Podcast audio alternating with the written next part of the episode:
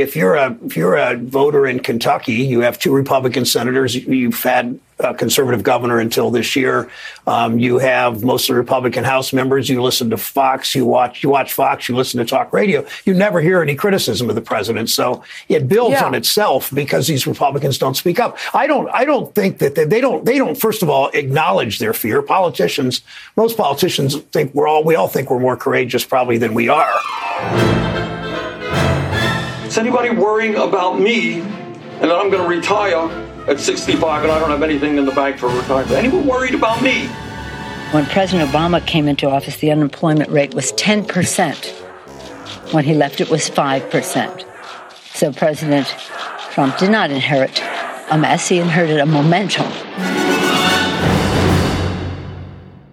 Hello and welcome to Trumpcast. I'm Virginia Heffernan. I'm going to speed into today's show because I'm chomping at the bit to get to today's guest, former Republican Congressman from Illinois, Joe Walsh. What's that word former modifying anyway, you might ask? Well, yes, Joe Walsh is no longer a congressman, but he is also no longer a Republican.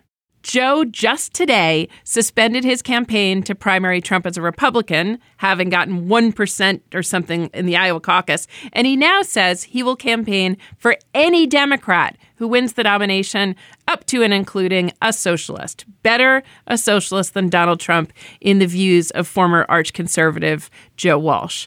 Better still, Joe is quite confident that Trump can be beaten in November. Now remember, Joe was all in for birtherism. He implied he'd wage civil war if Hillary won the presidency. So you may wonder if he's still a wolf in sheep's clothing, but I'm betting not. I love a redemption story, and I can't wait to hear Joe's tale of recognizing the GOP as a cult and getting the hell out. Joe, welcome to Trumpcast. Hey, Virginia, awesome to be with you. Let's jump in. I'm one of your new fans, and not just because of the recent stuff, but just the insight you've brought to the failures of Trumpism have been fantastic, have been really illuminating.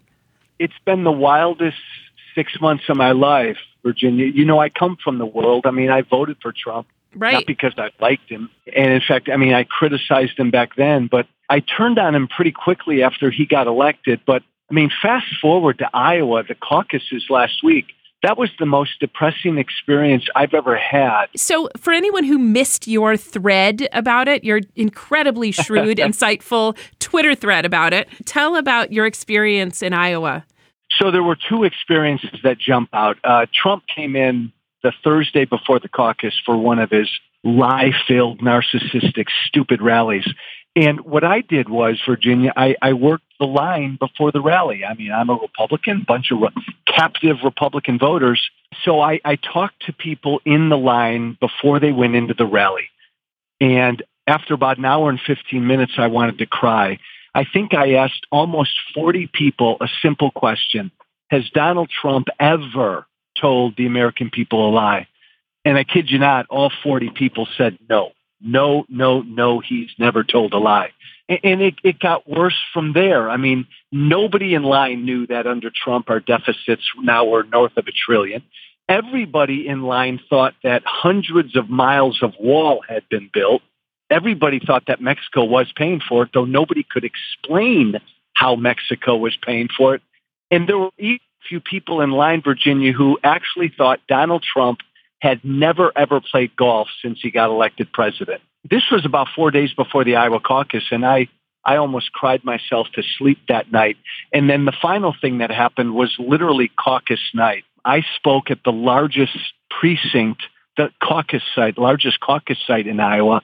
There were about 3,000 people there. I spoke after Laura Trump, Trump's daughter-in-law, and, and she was just goofy. I mean, she said, you know, America's great. The Democrats suck. The call was perfect. And everybody applauded. And then I got up and I had three or four minutes to speak. And I, I, I tried to respectfully challenge the room of 3,000 Republicans. I said, our party needs to do some soul searching. We're a bunch of, we're a party of old white men. We need to be more tolerant.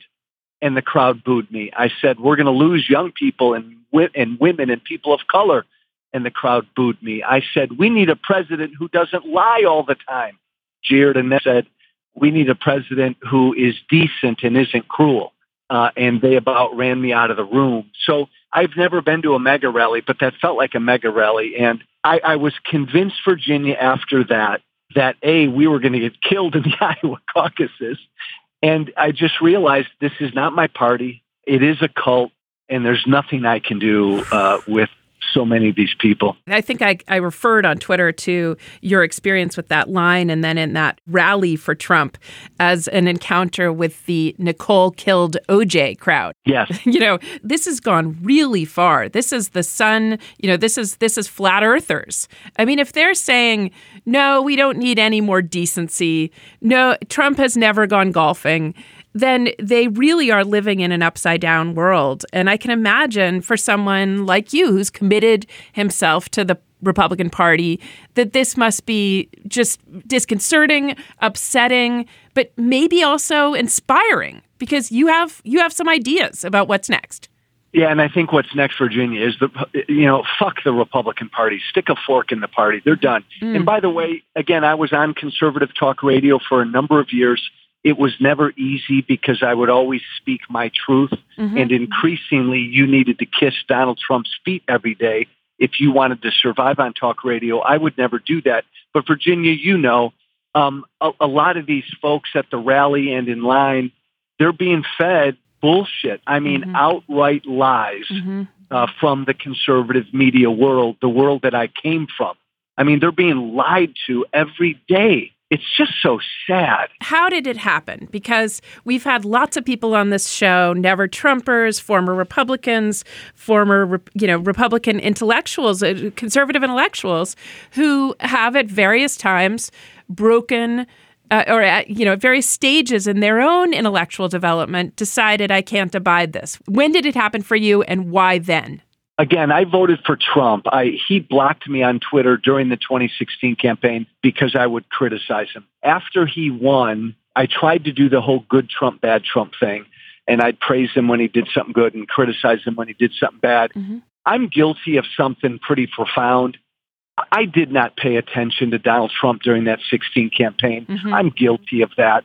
I, I figured Donald Trump is just a blowhard and a goof maybe he'll appoint a couple good people and a couple good things might happen. Shame on me. I should have paid more attention because from the moment I started to pay attention to him after he got elected, I found out that, you know, damn near every time he opens his mouth, he tells a lie.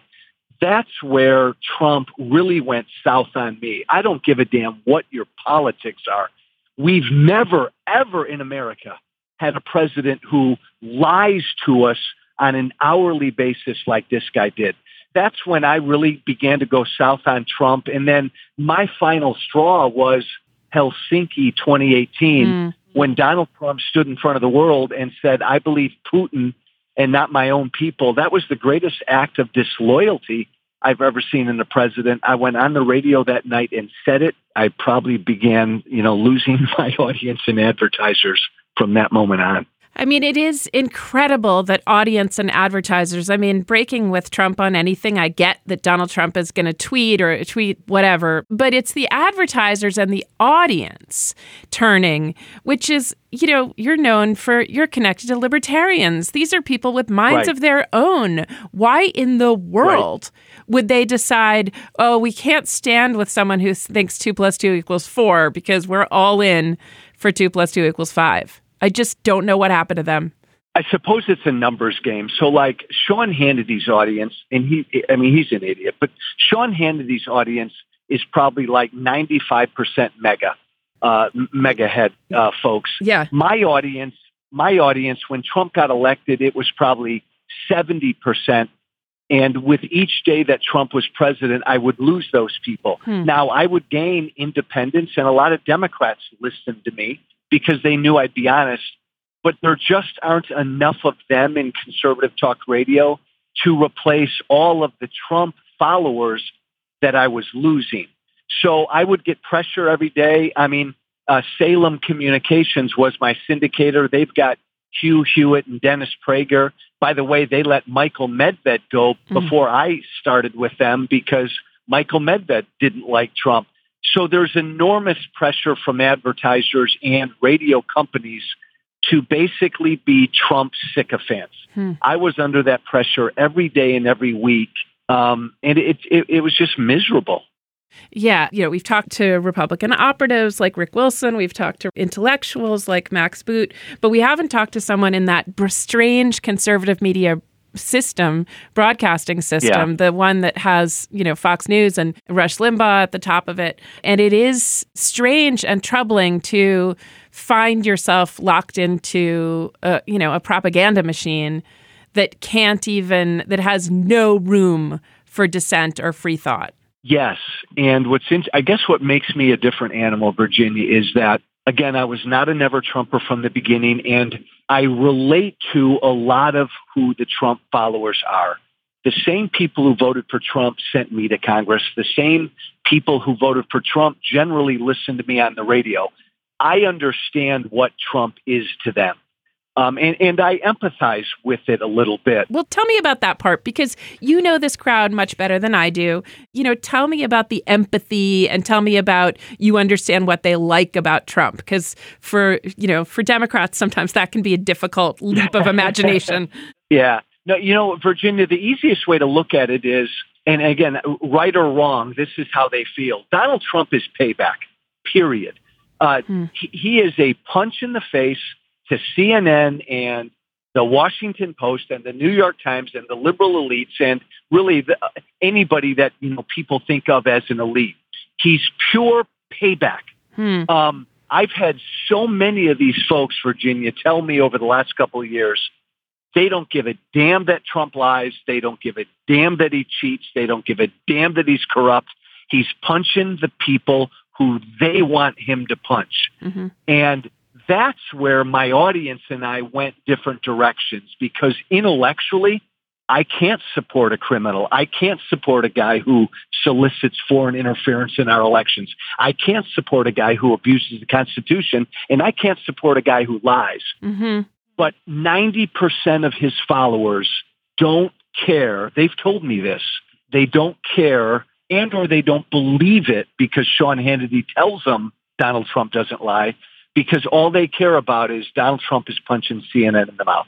He's pure payback. Now, a lot of these folks, Virginia, have felt beaten down for a long time. Mm-hmm. You know, they felt beaten. They felt beaten down by a political party that doesn't listen to them, by elites, again, their language, elites in New York and Washington who mm-hmm. laugh at them about brown people coming over our border, taking their jobs away, and on and on it goes. And along came a demagogue who doesn't believe shit. He doesn't believe any of this. Yeah. But the moment, Virginia, I saw it, and then I'll shut up.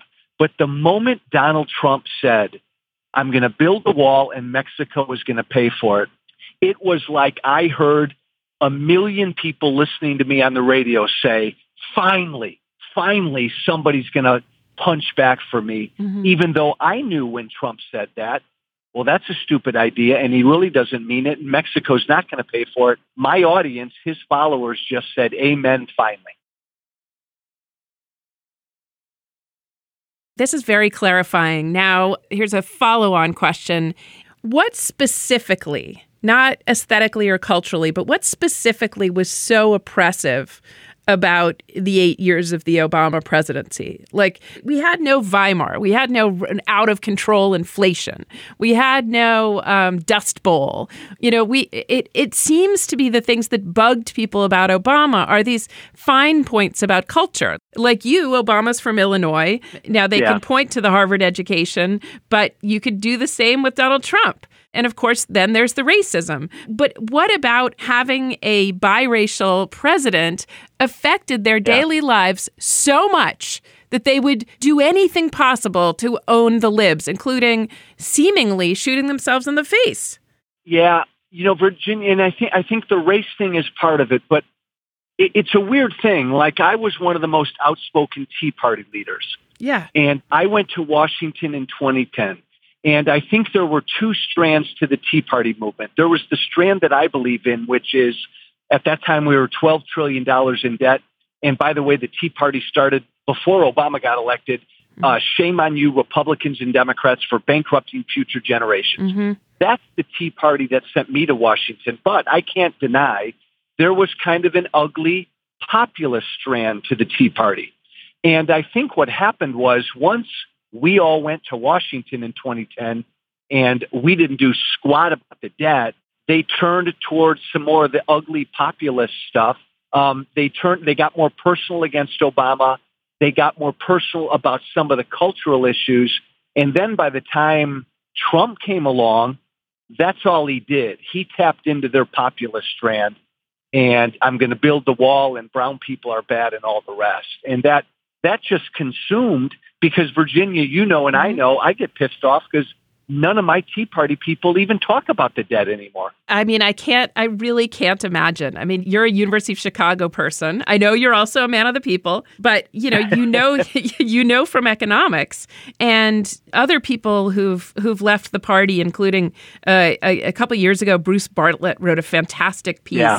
about being a Republican apostate. This is the guy that basically made up supply side economics and Reaganomics, and right, right. he just could not believe you know, in, in his case, it was George W. Bush's um, fiscal irresponsibility, bloated government that just made him say the uncanny has switched into the unbearable, the intolerable. and I think I think Justin Amash also has made this decision. Yes, there are a lot of parallels between Amash and myself. I I was like a lonely voice on the radio after I left Congress, and Justin, my friend, has been a lonely voice still within the halls of Congress whew, you showed up at 1%, a little bit a little bit more than 1% yeah. in, in Iowa. And I know that that's obviously a, you know, about as low as numbers come, but there's still 1% of people who support you.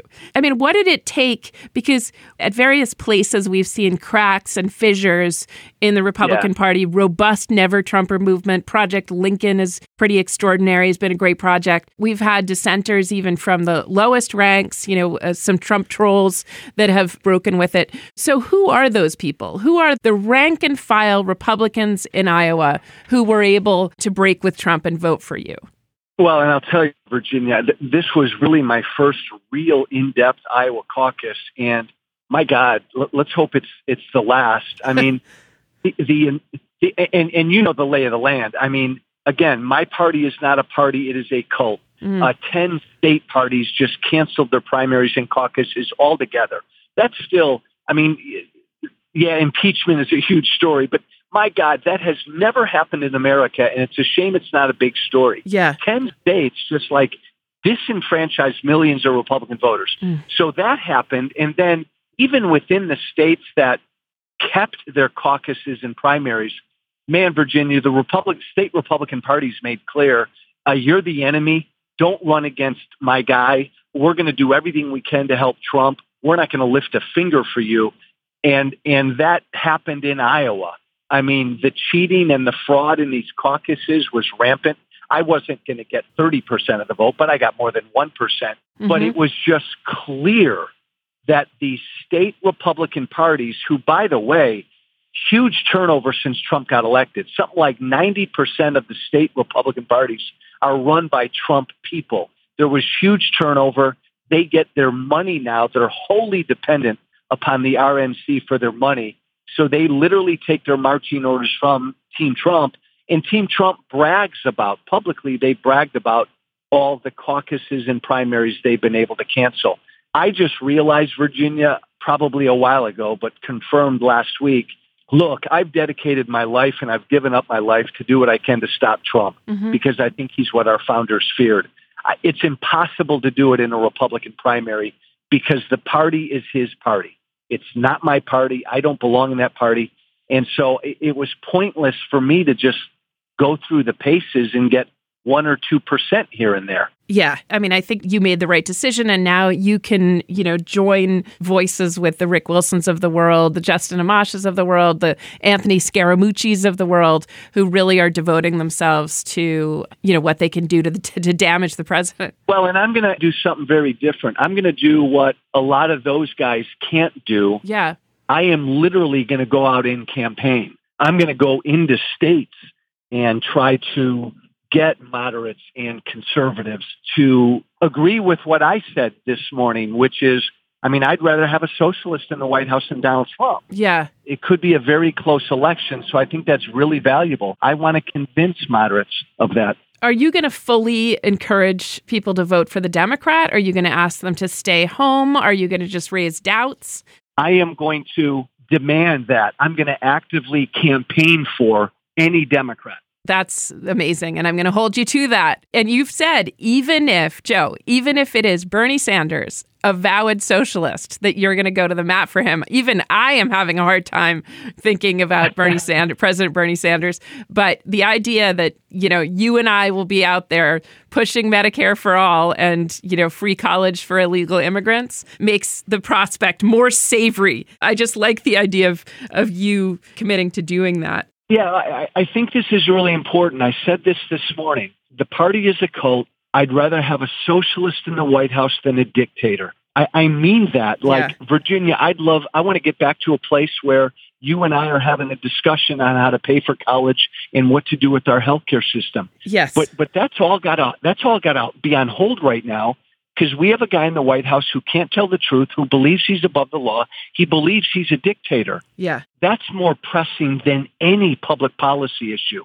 If a guy like me can embrace Bernie Sanders, then damn it, anybody should. That seems right. And I will also commit to working for Bernie Sanders yeah. as a left of center person. So I want to press on the cult thing because that's been a bit of a preoccupation yeah. at Trumpcast. You may have talked to Steven Hassan, who uh, wrote a book, The Cult of Trump. He himself is a former Moonie who managed to get out yeah. of the Moonies. And there have been lots of other former cult members and psychologists who say that this cult thing is not just a throwaway throwaway metaphor. There really is something very, very strange about seeing our fellow Americans um, say things that are contrary to common sense, the evidence of their eyes, stated positions they've had in the past, their own interests, their own self interests, even their own survival in some cases. And something is going on. Leaving apart any kind of partisan politics, what do you think happened to these people? I mean, they're individuals you're familiar with. I get they wanted to own the libs, but why did they just start saying things that are patently false and with fire in their eyes about it? I mean, it really is like listening to Moonies. Totally. And uh, again, I don't think Trump has supporters. He's got followers. And I've yes. never seen it before. I've never, ever seen it before. Um, maybe I'm beating a dead horse, Virginia, but it, I've just spent so much time talking to these folks. They felt so unheard and so ignored. Uh, some of it legitimate, a lot of it not. They were looking for somebody to blame for their plight, their the, the industry, the employer lo- leaving their community. Um, all of this, you know, again, because I, I, hear this on the radio all the time, all the tra- all the different genders and the, anybody can marry anybody. It's like their worlds, their world was coming undone. And along came a guy who finally fucking said, I'm going to do something about it. And it was bullshit, but they were so desperate to finally have somebody. And truthfully, Virginia, our party sucked. The Republican Party sucked. I mean, I, I take a lot of blame for Trump because I helped create him. I was an angry Tea Party guy, and I said some bad, horrible things over the last eight to 10 years because oftentimes I got over my skis and I engaged in ugly personal politics. But the other thing that led to Trump, Virginia, was an absolutely out to lunch Republican establishment. Trump's a demagogue, but, but the Republican establishment did not at all understand how desperate, angry, and frustrated their primarily white base was. The thing is that that frustration that was so lost on the rest of us, and I think lost on mainstream Republicans also, that there were, you know, Jeb Bush was expected to to get the nomination, and the RNC was all behind him. So it wasn't as though you know, people in red states or or even uh, Republicans in Congress, Paul Ryan had sort of discovered the fury alive in the nation before before anyone else. I mean, there's always that question of were people already angry and could be activated along Trumpian lines, or did he, in some kind of just idiosyncratic extraterrestrial way, generate Trumpism, you know, fully formed from his own strange mind? Virginia, the anger was there. I mean, the 2010 Tea Party wave, it might have been angry about a few different things. We talked about the two strands, but the anger yes. was there. And and my God, I was out with these people for seven or eight years before Trump. Yeah. They were angry. And and then Trump, who's a, an absolute jagoff, comes along and just lights a fire under him. So Absolutely. I've just been reading about Rush Limbaugh's history, and he's made it quite clear that he really knows how to wind up people, and that's sort of his pleasure. Yeah. Right, is kind of like Yeah. getting people mad. And, you know, he's been criticized by other Republicans in more peaceful days for actually, um, and you're a Midwesterner, so you can tell me if this sounds true, but for preying on certain insecurities in the heartland, social insecurities, cultural insecurities. And I will conclude, as someone who grew up in New England and, and is in New York, that the places I've chosen to live, I prefer them to other places. I prefer New York to Los Angeles, Right. in spite of the fact that people seem healthier and maybe happier in Los Angeles. It has better weather. Well, I've made that trade off. I live in New York in smaller spaces. I also know that there's great community and churches Yeah. and and wholesomeness and and you can get lots more property in the Midwest. But I choose to live in New York. Otherwise, I don't look down on the Midwest at all. I, plenty Yeah. of friends, right?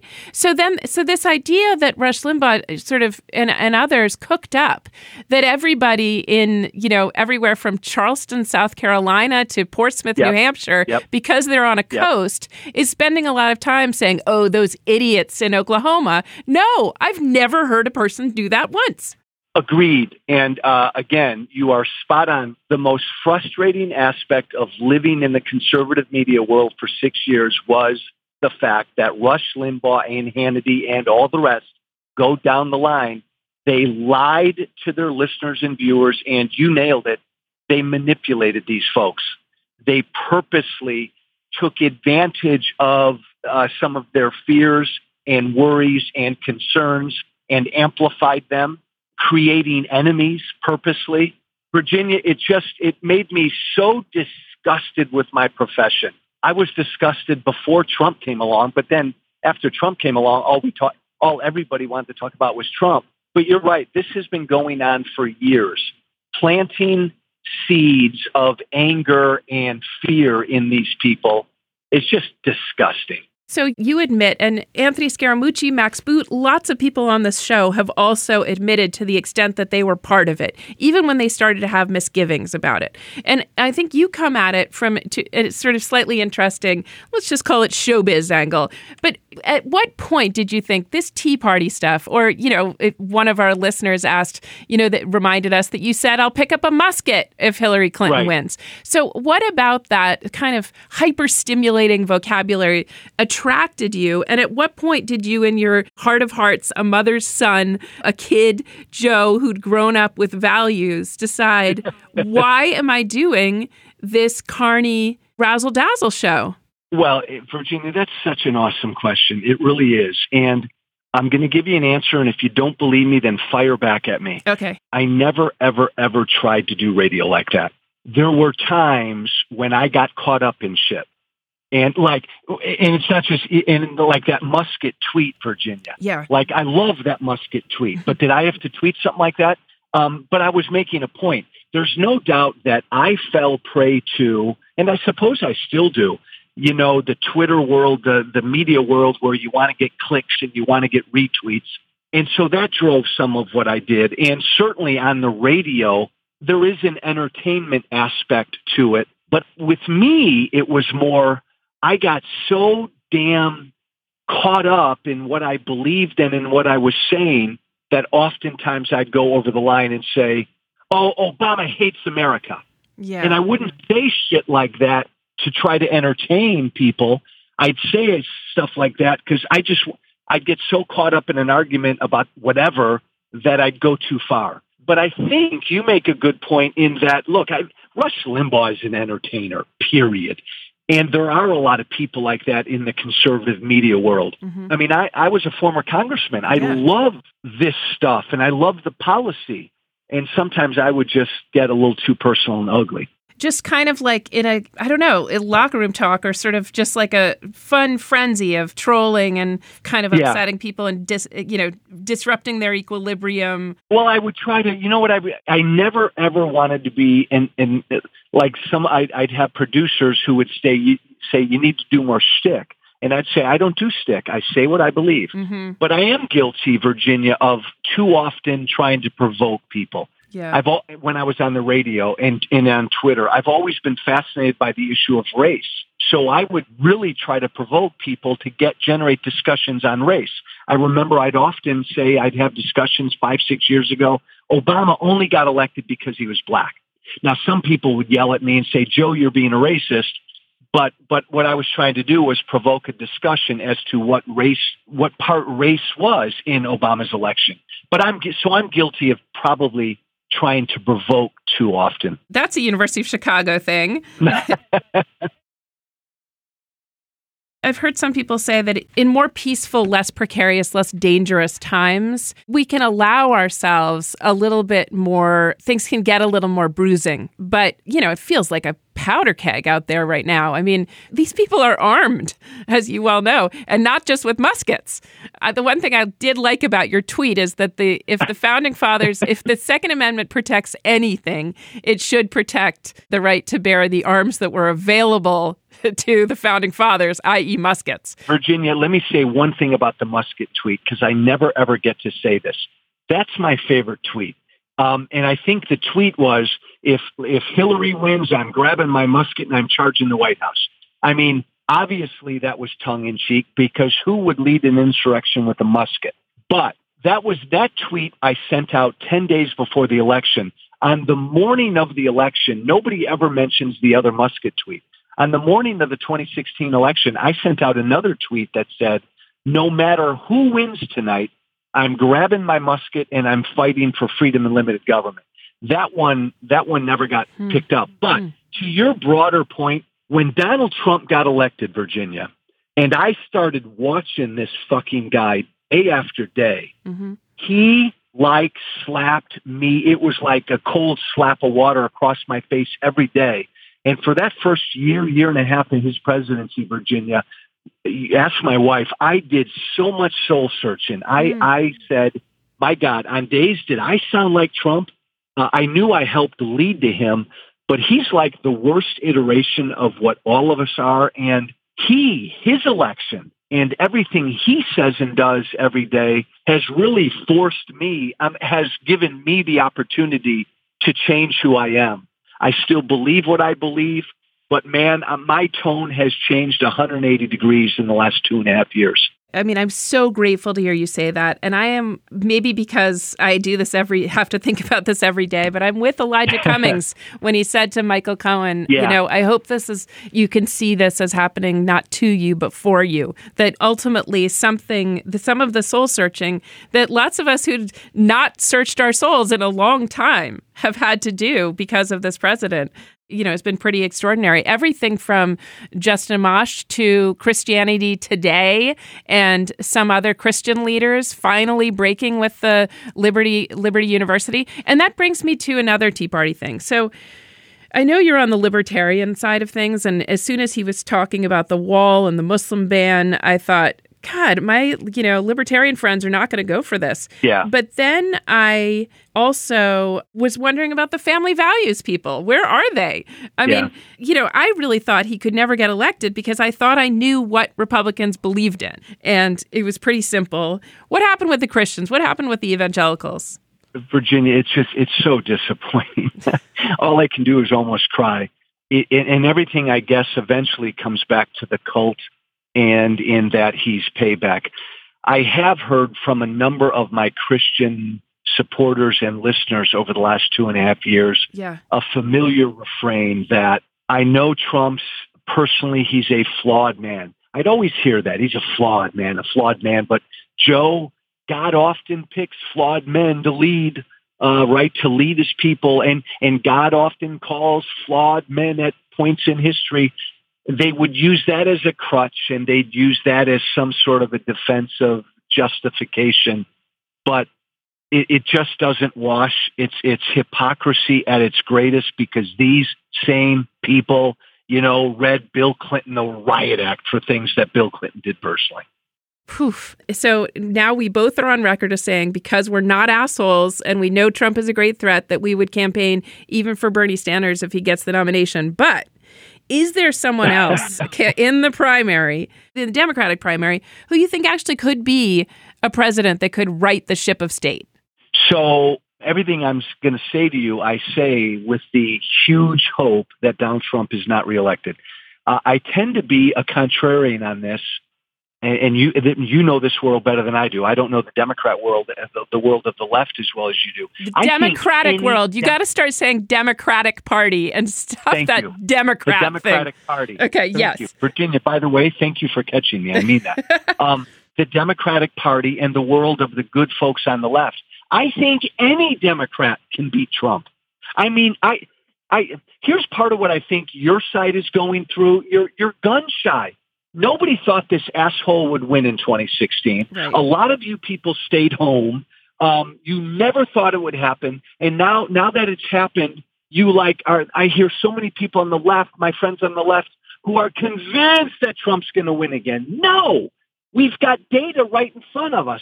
Republicans got their asses handed them in 2018. That was the largest differential in a midterm election between the two parties ever. Democrats kicked our butts.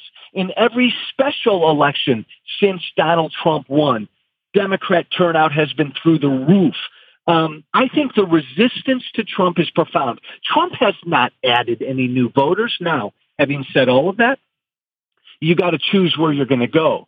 I talked to so many Republicans on the ground the last two months in Iowa who told me, Joe, I love you, but I'm caucusing with the Democrats because you can't win, and I want a reasonable, moderate Democrat. Hmm. And they would caucus for Klobuchar or Biden. Okay. If Klobuchar or Biden is the nominee, I guarantee you millions of Republicans are going to vote for Klobuchar and Biden. And I think Klobuchar or Biden would kick Trump's butt. But then I can see if Ber- if Bernie or Warren is the nominee, you're just going to have to galvanize uh, some other constituencies because Bernie and Warren scare the pants off of Republicans. Yeah. But I think you can. st- I think I think either one can still do it. Okay. What do you think of Michael Bloomberg? I don't like him. Uh, I don't like his politics. I don't like his, na- you know, the nanny Bloomberg on you can't drink a big Yep. soda and you were going to take your guns. And Okay. he just seems to be, I know bet, and I know better than you kind of a Democrat. Mhm. Now, having said that, if Michael Bloomberg is the nominee, Virginia, I can't tell a lie. Uh, the same number of Republicans will vote for Bloomberg. Yeah. I bet if you get him some votes too, he might slip you a billion dollars. I just feel like He might. I will. I will support anybody, but yeah, I mean, I will embrace uh, Michael Bloomberg. Absolutely. Joe, this has been fantastic to talk to you. I know it's been it's a huge day for you, so thanks for taking time out and I'll keep watching what you do next. Thank you. I've enjoyed it. You're awesome. Talk to you soon. That's it for today's show. What'd you think? We love your own conversion stories. Did you break from Trump or did you break even farther away from Trump?